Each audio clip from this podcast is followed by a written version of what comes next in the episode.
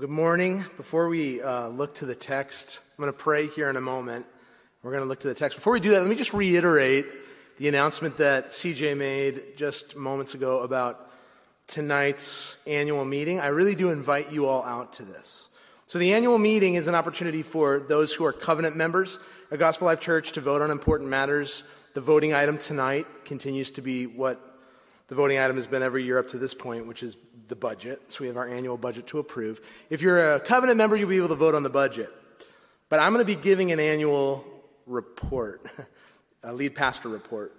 And in it, I honestly, like, even as I've read it this week, I've had the opportunity just to see what are the clear and ever present mercies of the Lord over the last year and a half to Gospel Life Church. You know, and I'm excited to have the chance to share that with you along with some of the things that we have to talk about as a church in, in terms of what things might look like moving forward. So, this is a chance for everyone, even if you're not a covenant member, to come and hear about some of those realities. Um, and we invite you out to that uh, important time. CJ and Maria will be given a presentation on the budget, and we'll have an opportunity to even hear about how does Gospel Life Church spend our money? How do we envision spending our budget over the course of this coming year? We'll have a chance to pray. We'll do a general Q&A as well. We'll start the, the night with a couple of worship songs, too, and some prayers. So um, come out for, for a night of worship, prayer, and to hear more about um, both the year behind us and, and what things are looking like moving forward. Uh, with that said, let's pray. Lord, we come to you and we ask for your help as we open the text this morning. We come to you as those who so often have our minds and hearts falling out of tune with your word, falling out of tune with, with your heart, and uh, inclining back toward the heart of the world around us or the culture around us. We pray, God, would you would you make it so that our hearts are uh, this morning repenting, that they're confronted with sin, that there's conviction and repentance and transformation, that there continues to be victory over sin. We pray that you do that, Lord, by showing us Christ in the text this morning. In Jesus' name, amen. So open with me, if you haven't already, to Genesis 47, and as you do it, let me um, just reflect on the reality that here we are in Genesis 47, right? So, including this Sunday, we have four chapters left in Genesis this morning, and then three left. We'll be finishing on July 18th with this journey that we started in the fall of 2019. So, that's been quite a journey, and I'm, I'm excited for how uh, the Lord continues to shape us through this series. And as we set our eyes now on chapter 47. I want us to allow it, to allow them to bounce around on the text in a few different places as we get started. So set your eyes first with me on chapter 47, verse 15. Find verse 15. And take a look at this expression about midway through. Why should we die before your eyes? Okay, now skip down to verse 19. And notice the exact same question asked right at the beginning of that chapter Why should we die before your eyes? Followed in that same verse, keep going in 19, and give us seed that we may live and not die. And now, skip your eyes down again to verse 29.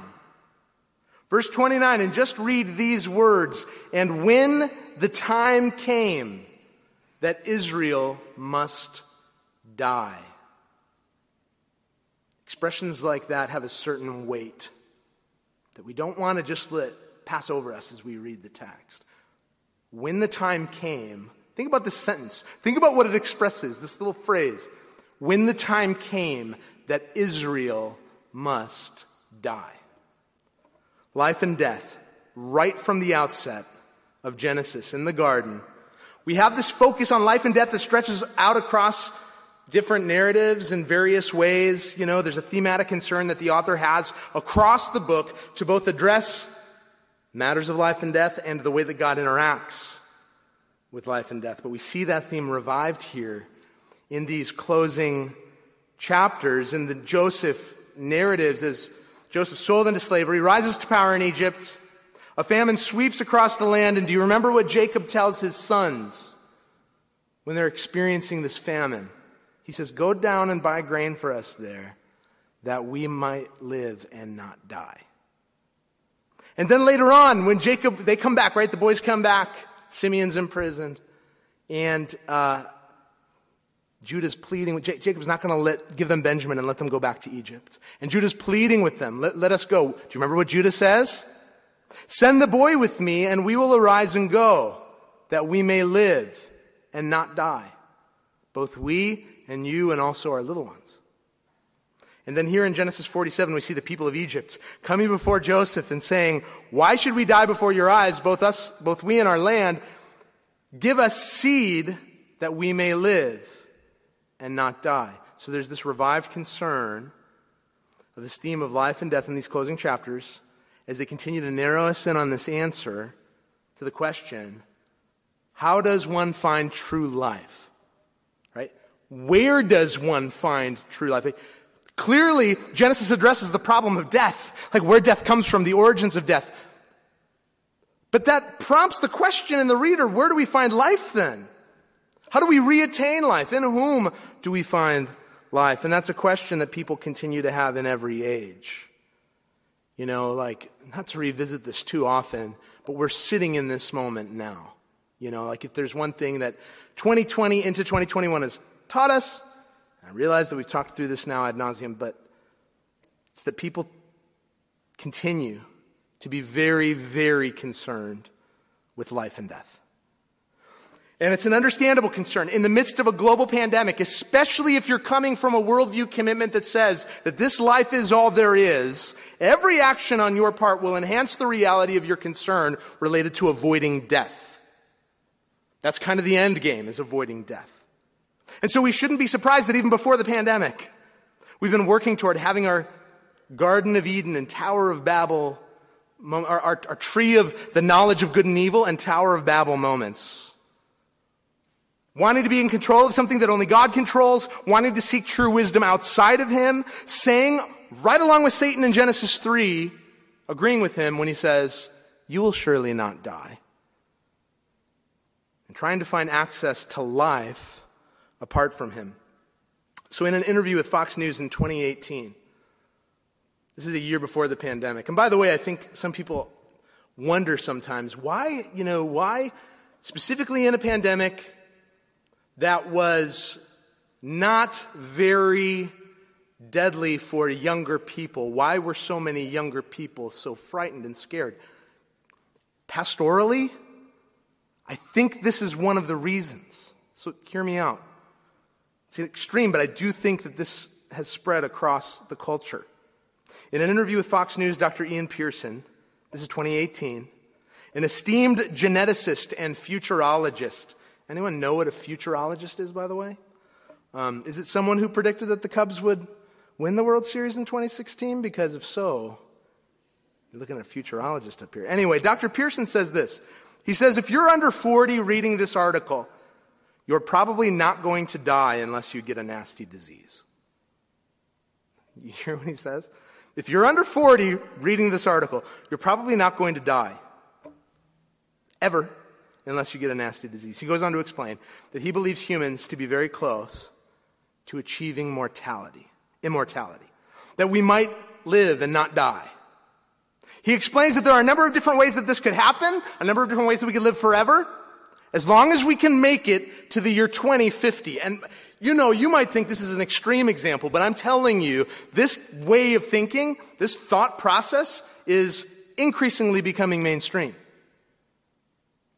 So there's a number of different ways that we could live forever as long as we could make it, you guys, to 2050. So, do whatever you can to make it to 2050 is essentially his advice.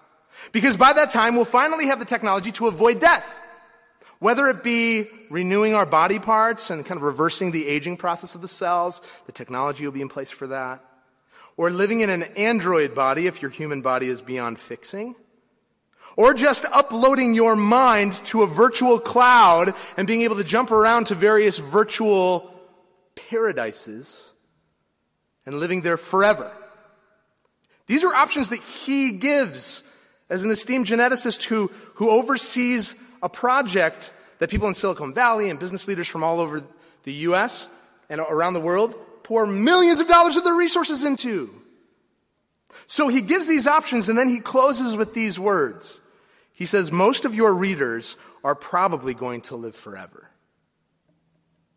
Most of your readers are probably going to live forever. I would say that someone talking this way who claims to be a futurologist or claiming that this represents something that will happen in the future probably shouldn't quit their day job and would be at the very least much better off changing the subject matter of their research. And the reason I would say this just on a, just on a surface level without going too deep is that guys, people have been talking like this for hundreds of years. Throughout human history, we're always letting ourselves think that we're just around the corner from some breakthrough in technology that will enable us to live forever, right? To achieve immortality.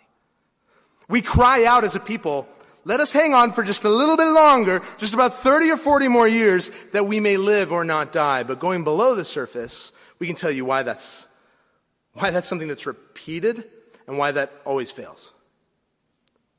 Make two observations. Number one, quite simply, there is no way to avoid death. Not the way that Dr. Pearson means, anyway.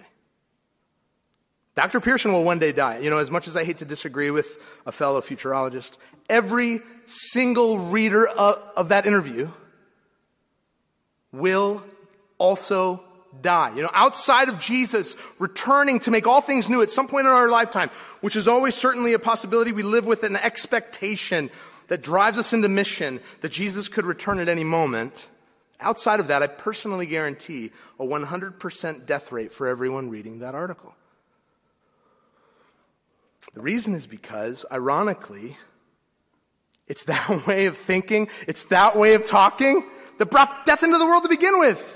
Like, the way that Dr. Pearson is talking is what killed us. Deciding that we knew better than God and that we could do a better job at God than being God. Like when we, along with Adam in Genesis 3, attempted to, as Carson says, de-God him attempting to dethrone him, attempting to put ourselves on the throne, somehow believing that our wisdom is more wise than the wisdom of the triune God. This is actually the reason that we have death. And this is also the reason that people are willing to spend every second of their professional life, all of their personal resources, just trying to figure this problem out. If this life is all there is, of course they are. Nobody wants to die and no longer exist. They agree that if there's they agree, listen, there's something about life that's unique, that's precious. There's something about you, something about me, something about us, who we are, that's unique. Precious, we don't want to lose it, and so it becomes the most unique and valuable thing for people, valuable thing for people. So they try to protect it at all costs. They try to extend it beyond all barriers. But ever since Genesis 3, throughout human history, we've learned two things. We will do our best to avoid death, and death will come for everyone. Okay? And Genesis informs us that the reason that's the case is because everyone is deserving of death. We'll get to that in a bit. Everyone's deserving of death. It's the judgment of the Lord, but also God's in control of it. He's in control of the number of your days. It's not something that you control, it's under His control. So, second, so God's in control of it. But second, we see how God deals, especially in Genesis, with matters of life and death. Listen to me. While everyone is deserving of death, God doesn't simply wipe out Adam and Eve in Genesis 3. Following their betrayal of him, he doesn't just judgment, death, I'm killing you.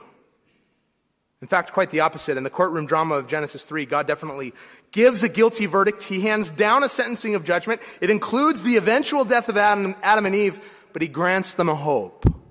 He preserves life. And he grants them hope. As we've repeatedly mentioned now, probably 44 chapters in a row since that time in Genesis 3, God tells them that a promised seed will come from their own line who one day will crush the head of the serpent, stamp out sin, suffering, and death once for all. And so, Cain and Abel are born. There's optimism on the part of the reader. Could this be the, uh, nope. Uh, Cain kills Abel. Seth, Seth, could this be it? There's optimism on the part of the reader. There's certainly optimism on the part of Eve, even in the text. Certainly Seth's line, even if Seth isn't the one, Seth's line won't be like the cursed line of Cain, right? Well, even Seth's line continues to grow increasingly wicked to the point where God sends a flood on all humanity. All humanity. Wait, Jeremy, I thought you said, I thought you said that God didn't just wipe out humanity after sin. Well, he didn't. He preserved a remnant that he declared righteous, that this future hope that he gave us right after sin might be preserved. And we saw together that even in the way the author records, do you guys remember? Even in the way the author records these activities of God's judgment,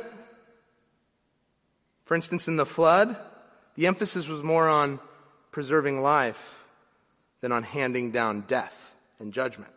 So, like in Genesis 6 through 8, there were no first-hand accounts. There weren't any first-hand narrative accounts of people dying in the flood. All of the first-hand, first, first uh, narrative accounts were people on the ark. Same is true in Sodom. There were no first-hand accounts of deaths in Sodom. The first-hand narrative accounts were Lot's family being rescued from Sodom. That doesn't mean that death and judgment aren't somehow there, that it's not a theme in Genesis, and that it's not to be taken seriously. But rather it means that the primary focus of the author, and, and actually it shows us a glimpse of God's heart, is to, is to give us this glimpse of God's salvation in the midst of judgment. God's preservation of life in the midst of death. That though we deserve death, God preserves life and He preserves future hope. God's at work in the narrative that we might live and not die. That's what he's doing, that we may live and not die. And we see that in Genesis 47 in three different ways. Okay? Similar to last week, we see that through the events of these narratives that I think oftentimes are really hard for the first time reader to understand. At first, as we're going through it, it's like, why is all this stuff happening to Joseph? But through those events, God is at work preserving life for Israel preserving life for Egypt, and preserving life for everyone who puts their trust in where this narrative ultimately points. So, for those of you who like outlines, that's actually, you know, if you're taking notes, it's actually the structure of Genesis 47. Okay, three different ways that we see in 47 how God was at work through, throughout the Joseph narratives. He was at work in the narrative ensuring that Israel may live and not die, making good on his promises to Abraham, Isaac, and Jacob. He's at work in the narrative, ensuring that Egypt may live and not die, also making good on promises to Abraham that through his seed all the nations of the earth shall be blessed. And he's at work in the narrative, pointing forward to the hope that even after death we might live. I'm going to repeat all of those at least a couple of times. But let's start by first turning our attention to the reality that God is at work in the narrative, ensuring that Israel may live and not die. This happens in verses 1 through 12, but let's just read verses 1 through 4 to get the context and get our footing in the, in the text a little bit. So look with, with, me at verse 1. So Joseph went, to, went in and told Pharaoh, My father and my brothers, with their flocks and herds and all that they possess, have come from the land of Canaan. They're now in the land of Goshen. And from among his brothers he took five men and presented them to Pharaoh. Pharaoh said to his brothers, What is your occupation? And they said to Pharaoh, Your servants are shepherds, as our fathers were. They said to Pharaoh, We have come to sojourn in the land, for there is no pasture for your servants' flocks, for the famine is severe in the land of Canaan. And now, please let your servants dwell in the land of Goshen. So, if you remember from last week, just do a real quick review because it's important to see how this, the front end of 47 functions. The Lord calls to Jacob and he instructs him to go down to Egypt despite Jacob's initial hesitancy to do that. And his hesitancy makes sense because here Jacob is in this place where the Lord had called Abraham in chapter 12 when he told him to leave the land of his fathers and go to this land that I will show you. Right? And so Abraham goes by faith to this land of promise. And now Jacob's hesitant, right? His, his uh, son Joseph is in Egypt. He longs to see him.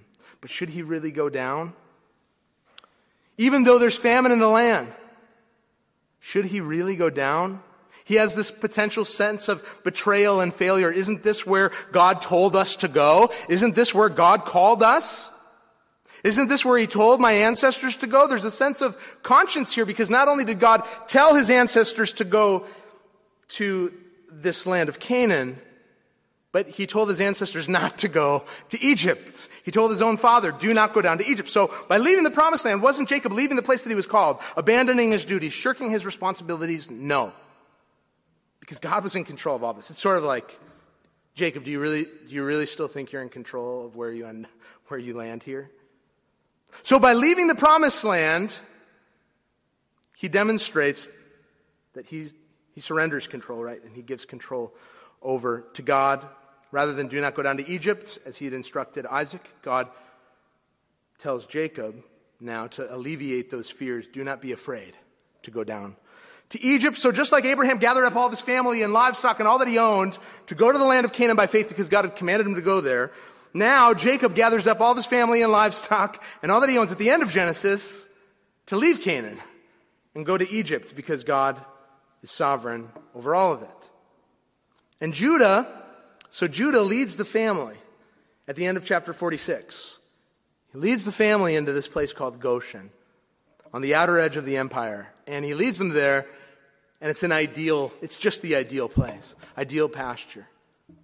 Not like Canaan, but a place where they can thrive. And so Joseph develops a wise plan at the end of the chapter last week so that his family can stay in this place that that is so ideal. So he tells them, if you remember at the end of 47, he says, when Pharaoh asks what your occupation is, tell them that you're shepherds. And if you're, if you want to know more about what that meant, listen to last week's sermon.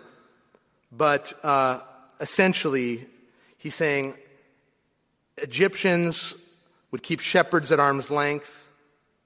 They would have no trouble telling them to settle out on the fringes in a place like Goshen rather than in a more central location. And so here in verses 1 through 4 of 47, they do the plan, right? They go before Pharaoh. They do as Joseph instructed.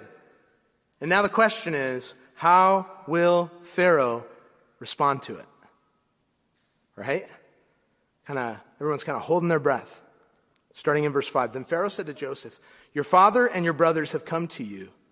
The land of Egypt is before you. Settle your father and your brothers in the best of the land. Let them settle in the land of Goshen. And if you know any able men among them, put them in charge of my lost livestock. What Joseph seemed to have been anticipating is something like a consolation. You know, like, well, I suppose if, if your shepherd family has to come here and dwell in our land, they can stay in Goshen. You know, it's far enough away. But what actually happens shows the fulfillment of what God told Jacob in the last chapter. Right? When he told them, I'm going to go down to Egypt with you. I will be with you. In the same way that it was with Joseph.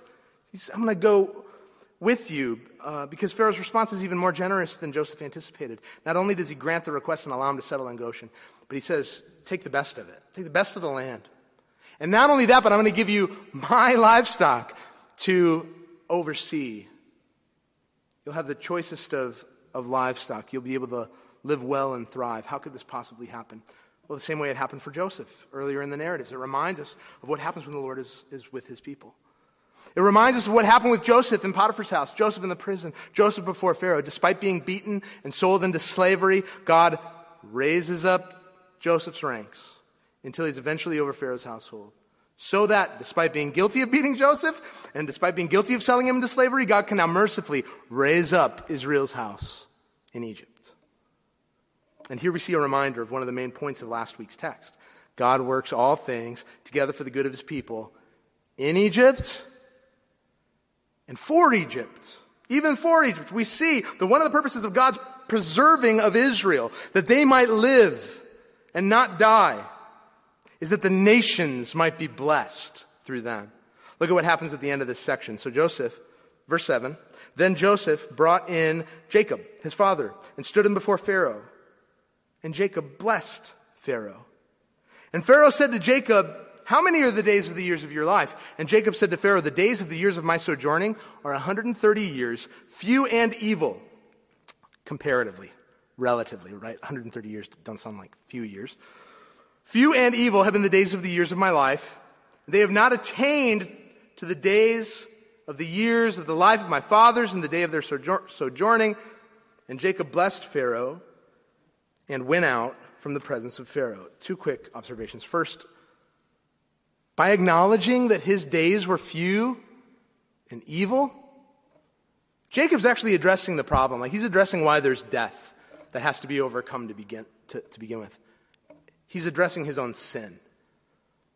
The late great John Sailhamer says, his words, Jacob's words, appear to be a deliberate contrast to the later promise in Deuteronomy to the one who honors his father and mother, that he will live long and go well, and it will go well in the land with him. Jacob, who deceived his father and thereby gained his blessing, must not only die outside of the land, but leads a relatively short life comprised of difficult years.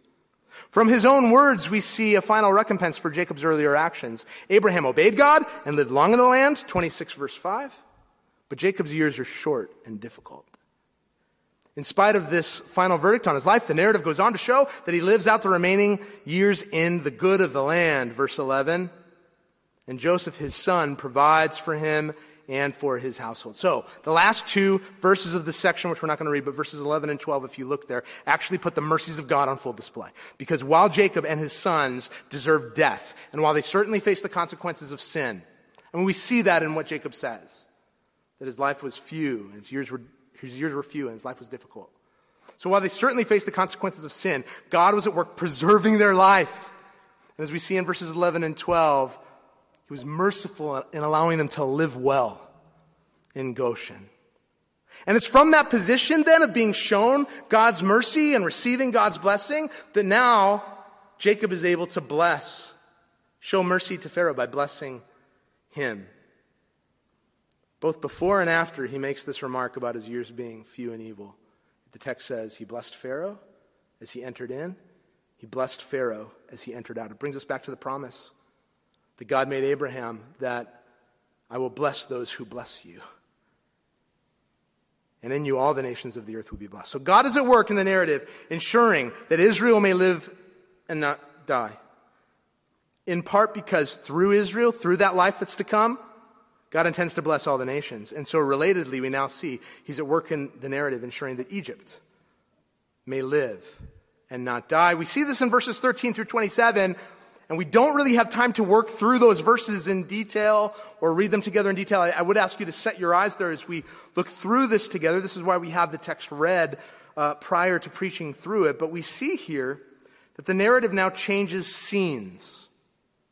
After this long hiatus in which the story centered on Joseph's brothers, right? And their return to Egypt, it kind of picked up with this interchange between the brothers and this reuniting, this eventual reuniting with Joseph, and then the father's reuniting with him. Now it actually gets back to the story that was left off in chapter 41 when Joseph was over the household of Pharaoh. And the brothers won't really be back again until chapters 49 and 50. It centers the story no longer on the brothers, but on Joseph, okay, and Egypt. But why does the author do this? Why does he keep going back and forth between Israel, Egypt, Israel, Egypt. Like, what is Egypt's response to Joseph here in 47? What does that have to do with the story? Well, I think at least part of the answer is because God is mirroring this activity in Egypt with his activity, in his activity with Israel. Okay, in other words, throughout these narratives, the author repeatedly brings out this theme that Joseph's wisdom saves lives. Joseph's wisdom saves the lives of his father and brothers. But it's not actually because of Joseph's wisdom, right? We remember this. It's because, as Joseph keeps telling everyone, he told everyone in prison, he told Pharaoh, his wisdom is only found in the Lord, right? He peels back. He says, This is not for me. Look, this is me. This comes from the Lord. It's only because of God that he has access to it. This is what Sailhamer and pretty much every other commentary means when they say that Joseph's narratives as a whole are fashioned after the events of the garden, almost a reverse of it. Because rather than seeking to find true wisdom outside of God, as Adam and Eve do, right, we remember from Advent of 2019 uh, in Genesis 3, that Eve was on a quest for wisdom outside of God, to try to find wisdom within herself, to try to make herself superior to God, right? Okay? We see that quest from Adam and Eve. As opposed to that, Joseph claims that the only real wisdom is from the Lord. Right? Adam and Eve were given wisdom in the Lord. They wanted it in themselves. Joseph says, no, the only wisdom is from the Lord, and any wisdom he does have comes through him. And that wisdom saves the life, saves the lives of his father and brothers. It's a saving wisdom. So at the beginning of the story, Jacob tells his sons, Go down to Egypt to buy grain that we may live and not die. And Because God moved Joseph to Egypt, what happens? They live and not die, right? Judah then in the second year tells his father, Let us go back to Egypt that we may live and not die. And then finally, when Joseph reveals his identity, he tells him, Yeah, God put me here to save many people alive. So the author continues with that theme here in 47 in Egypt.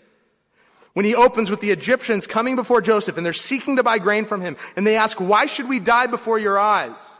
So Joseph says, Okay, you don't have any money, give me your livestock and we'll give you food. So then, this is similar to the brothers, the food runs out. They come back again in the second year, just like Judah, right? So in the second year, they come back again in verses 18 and 19. They say, Why should we die before your eyes? And they say, Give us food that we may live and not die. Just like Jacob and Judah. And then through the wisdom of Joseph, these people are saved. Just like through the wisdom of Joseph, Jacob and his sons were saved. Why does, why is the narrative doing this? Why is the narrative about what's going on in Egypt mirrored with what's happening to Jacob and Judah? Here's why. Listen, listen, listen. Because the author wants us to know that the same wisdom that stands as the source of salvation and life for Israel is the same wisdom that stands as the only source of salvation and life for Egypt. It's the same, right? It's not like this is the God of Israel and Egypt's got to figure this out for themselves. Just as Joseph tells his family in 45, God sent me before you to preserve life and keep alive many survivors or save many people alive. So we've seen God at work in the narrative, ensuring that Israel may live and not die through that, ensuring that Egypt may live and not die. And so Egypt now comes and cries out in verse 25. What do they say? You have saved our lives, they say to, to J- Joseph. And now finally, we see that through all of this, where does it point us? Like, what's the purpose of this? Well, it shows us the reality that He's at work in, in the narrative, God is at work in the narrative, pointing forward to the hope that even after death we might live. Points forward to the hope that even after death we might live, starting in verse 28. And Jacob lived in the land of Egypt 17 years. So the days of Jacob, the years of his life, were 147 years. When the time drew near that Israel must die, he called his son Joseph and said to him, if I now have found favor in your sight, put your hand under my thigh.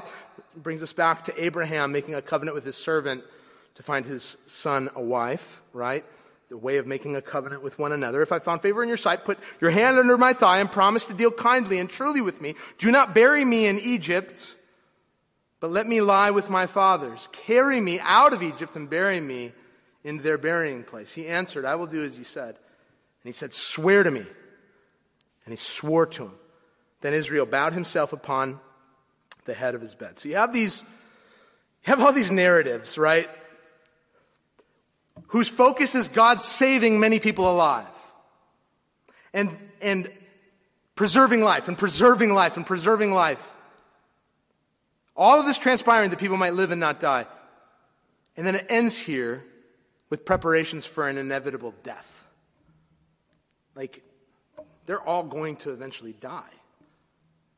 Jacob's going to die. And his only request in death is that he's not buried in Egypt, but rather he's buried in the land of promise. I think, I think to a lot of readers, even readers who've been Christian for a long time, you know, who are pretty aware of what the Bible says, I think for a lot, for a lot of us, this can seem odd. He'll be dead. What does it matter where he's buried in Egypt or in the land of promise. It kind of reminds us of Abraham's purchase of a parcel of land to bury his wife Sarah. What does it matter if Sarah is buried in the land of promise? What does it matter if Abraham owns the land or if someone loaned it to him for the burial? Here's why it matters. It matters because it's a signal of their future hope. It's a signal about their faith in what's to come in the end. We see this in Ezekiel chapter 37, which, by the way, if you, if you look in Ezekiel 37, the prophet mentions Joseph and Judah and Jacob.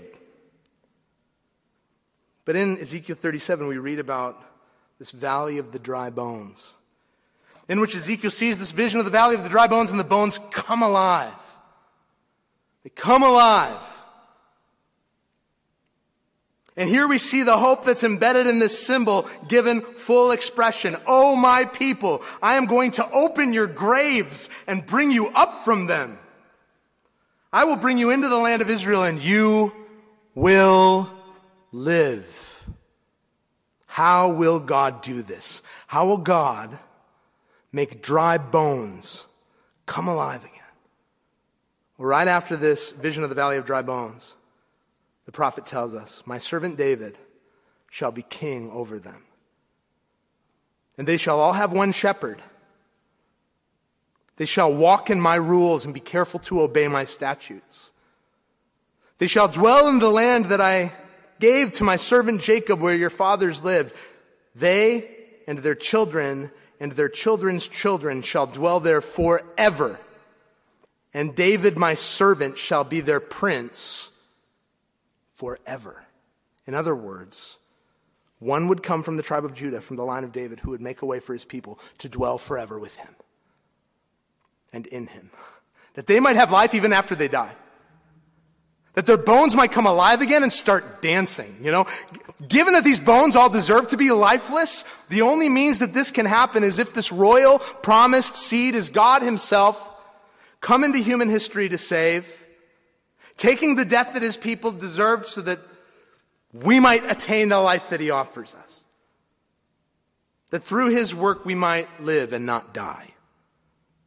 We might have life that starts now and that begins a transformation now in which He gives us new hearts, new desires. And we come alive again. And that life continues on through all eternity. Jesus died on the cross, bearing our death that we might have life. He came alive again, defeating the grave, defeating death that we might have life in Him, see our future hope, that even after death, death will not finally claim us. We'll be raised to glory. And this is what we proclaim at the Lord's table.